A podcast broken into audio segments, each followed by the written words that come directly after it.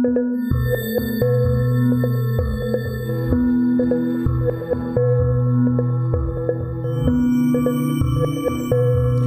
back to the History of South Africa podcast with me, your host, Des Latham. This is episode 106. So here we are, 1830. Maqoma had been ejected from his beloved region around the Amatola Mountains of the Eastern Cape to be replaced by the new Khoi dominated Kat River settlement, a buffer zone for a buffer zone. It was a time of punitive patrols sent forth by the British to search for rustled cattle across the Fish River into Amaxhosa territory. This was known as the patrol system or the reprisal system and based on the Spoor law, which described a process where patrols would follow the tracks of stolen cattle. The military patrols were a combination of the British and Khoi cavalry, which would seize the same number of cows stolen from settler farms from the first Amaxhosa settlement they came across, whether the people living within were guilty of theft or not. The authorities' supposition was that it was impossible for the people living in the kraal to be unaware of the rustled animals being led past their homes, so they were treated as accessories. The Kat River settlement did not end the turbulence along the frontier because this reprisal system of patrols increased tension. The British believed they had no other choice because of the Amaxhosa's intransigence about the frontier. The 1820 settlers distrusted both the British officials and the Amaxhosa and the Khoikhoi. By June 1831, Andries Stockenstrom was firefighting along this frontier, while his nemesis, Colonel Henry Somerset, was setting the region aflame. Stockenstrom regarded most of these patrols as onerous, more like getting even than proper policing. Then another Amaxhosa chief was lined up by the patrols for special attention. Tiali was of the Xhosa royal line, and he at first tended to roll with Somerset's punches. The British were scouring his territory near the Amatola Mountains, trying to push him east of the Mankazana River, but Tiali was an expert at political jiu-jitsu neither resisting nor moving, just bending. The Mankazana River's headwaters can be found north of the town of Adelaide in the Eastern Cape and flows into the Rivier, which in turn flows into the Great Fish River. Shall I never have peace in my own country? Tiali complained to the missionaries. Am I to be treated this way day by day? Damaxhosa knew that the raids were aimed at expropriation of their land, and eventually a gathering of the chiefs was held where Maqoma warned that the reprisal cattle raids were a prelude to other measures. These would not only endanger their independence, but lead to a complete subjugation of their country. That much was clear, particularly as he was personally feeling the effects. In August 1831, Maqoma came under personal attack once more as the chiefs continued to exert themselves to stop their adherents from inflaming the settlers, but the colonial farmers tended to guard their animals loosely, and the temptations grew.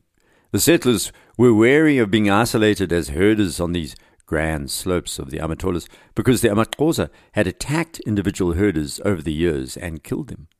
As I explained, the Khoikhoi and the Bastards on the Kat River tended to manage their herds more directly, with groups of armed men from the families who were always on the veldt, unlike the colonists who hired Khoi or Amaxhosa herders, then preferred to remain close to their farmhouses in case of trouble. I'll spend a future episode focusing on the lifestyle of these farmers, and you'll hear more details of the challenges in their daily lives, which were mind boggling, really. Some like the Balka family, for example, who I've mentioned before, tended to be more proactive about patrolling their beasts, unafraid to spend nights out under the stars shooing off any cattle rustlers. Apart from these notorious patrols crisscrossing the Eastern Cape, Henry Somerset had sent out commandos which were distinctly different from the military version.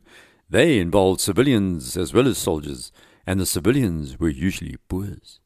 The 1820 settlers had kept away from these commandos until 1834, when the next frontier war was to begin. It's important to distinguish between patrol and commando, because when the call went out for men to join a commando, it was for a major confrontation, not the run of the mill cattle rustling stuff.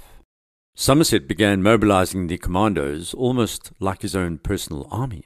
The British had a lingering respect for the Boers, who formed the core of these commandos. They were practical and mustered on great occasions, or when there was a frontier commotion of some sort.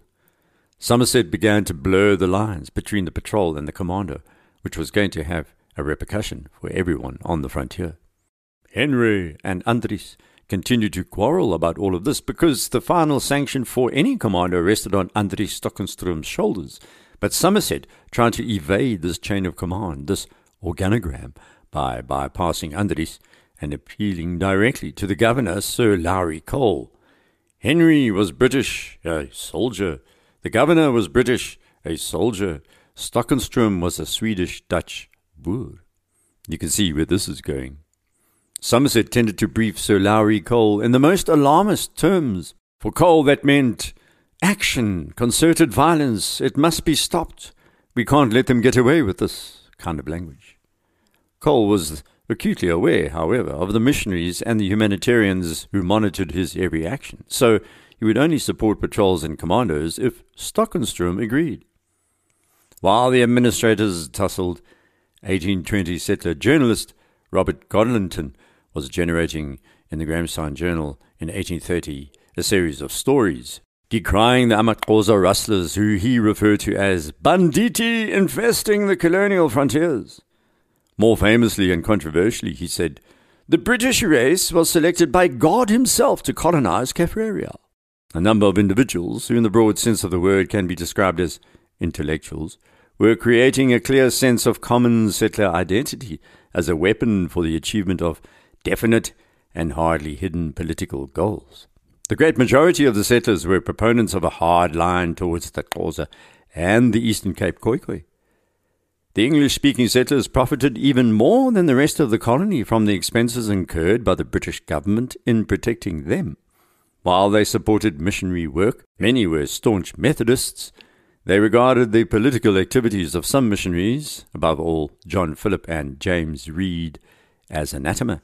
They also believed that the Cape Colony should be split, although it was a matter of dispute whether the capital of the Eastern Province should be in Grahamstown or Uitenhage. The motivation, dear listener, was that they believed in doing so they would have a majority of the white population speaking English in the new province. This was erroneous. The Trekboers probably outnumbered them even in the Eastern Cape, but this didn't stop the English speaking Cape settler from taking jobs in the Cape government, then trying to turn their ideas into reality. The commando was now an instrument of intimidation and terror and of arbitrary cattle seizure, but worst for the settlers, it began to convince those riding with the commando of a certain kind of invincibility.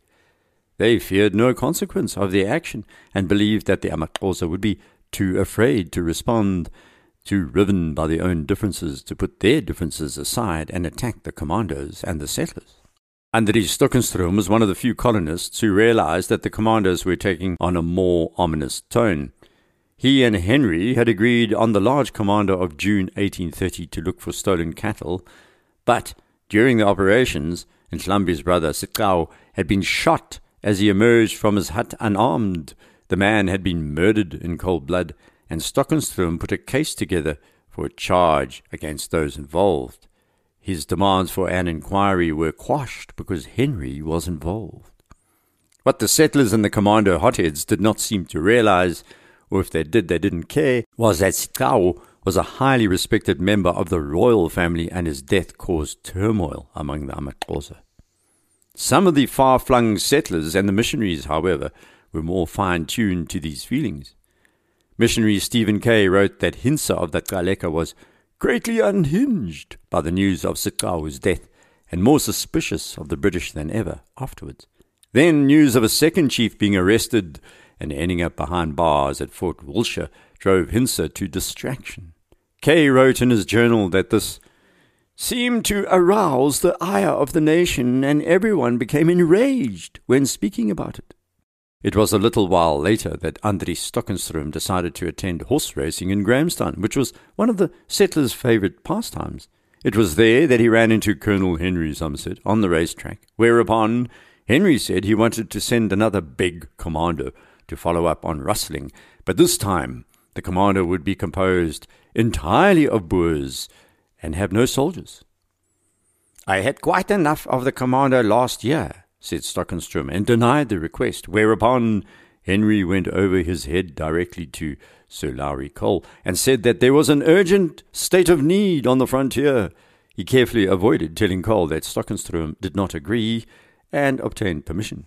Before Somerset's rather harebrained scheme could be set in motion, Stockenstrom found out and sent an urgent message to Cole protesting whereupon the governor rebuked Somerset.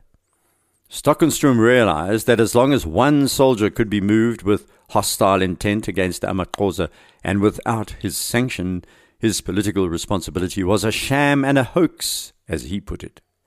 It was the final straw, and Andries decided he'd had enough of the madness of the frontier and sailed to England in 1833 to complain to the colonial authorities about his sham before he headed back to his ancestral home in Sweden. As I'll explain next episode, affairs on the frontier were sinking even faster and deeper into a muddied scene of ignorance, brutality, and reactive consequences as the gestures of what Noel Mostert calls limited military minds were to show.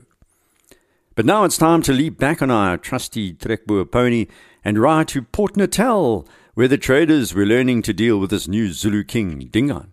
Dingaan's first act was to augment the Izinyosi regiment by forming a new Ubuto called the Uhlomendlini, the Home Guard. The traders looked on nervously. Nongazala Ka Nondela was its commander. He was of the Nwandini and would become one of Dingaan's leading generals. The Home Guard, the Uhlomendlini, was a force of men who'd evaded during the last big impi, which was supposed to defeat the Swazi, the Balule impi. Dingaan had moved to his Ikanda near modern-day Ulundi, in this massive place called Mgungundlovu, the place that encloses the elephant. Dingaan held forth in his exceptionally large audience hut that lay at the northwestern corner of the Black Isigodlo. It was described as the supreme example of a hut builder's art, supported by ten wooden poles and accommodated fifty people. Dingaan's private hut was on the eastern side of the Black Isigodlo. That's where he ate and slept. The central pole in his personal hut was entwined from top to bottom with red and white beads in patterns. This practice was forbidden anywhere else. The Umulukulu woman who threaded these beads also wore nothing except large beads with an opaque white core covered with a layer of red amber, which had been imported from Cape Town through Port Natal. The official name for these products were Cornaline d'Aleppo.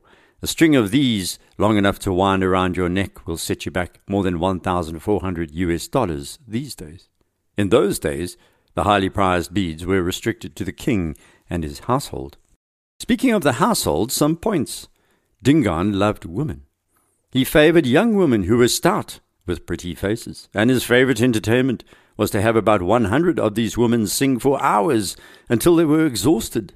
The Mundlukulu were described as so fat they had to sit and sing, moving their arms together as they did so. And the first traders who met Dingaan were afraid of him. He had a keen and quick look. Nothing escaped him, it appeared. Isaacs met him and said he was quelled by the Zulu king's piercing and penetrating eyes, which he rolled in moments of anger. Dingaan's Zulu accent, though, was Kwabe. He spoke in the Amalala style, the one that Shaka had joked about so much, calling himself Dingaan, whereas the official pronunciation among Zulu perfectionists was Dingana. This is what his Amantungwa purists would have said Dingana behind his back, of course. Within a few months, the colonists were describing Dingaan as weak, cruel, indolent, capricious, and even more prone to human blood than that monster Shaka. But the Zabonga praise poets hailed him as the giver of cows with full udders, and the oral historians say he had a good heart among men. The colonists changed their tune a year later.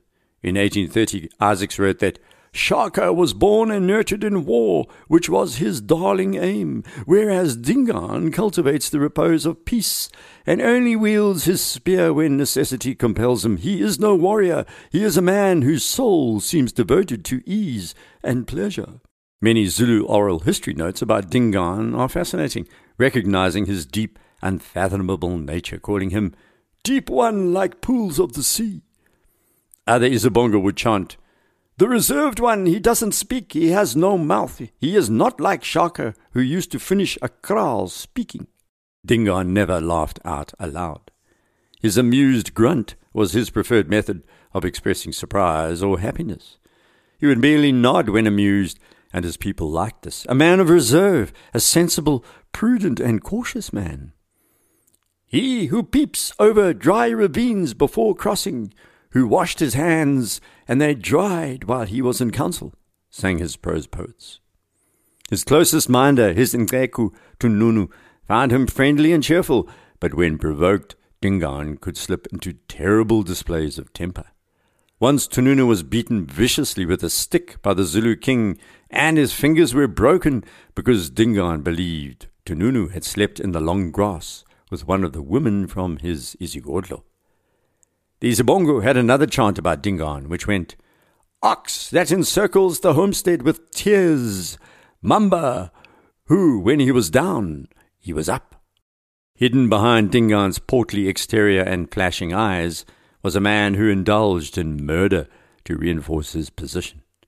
One of his most trusted advisers was Nzobo Kasubatli, also known as Dambuza.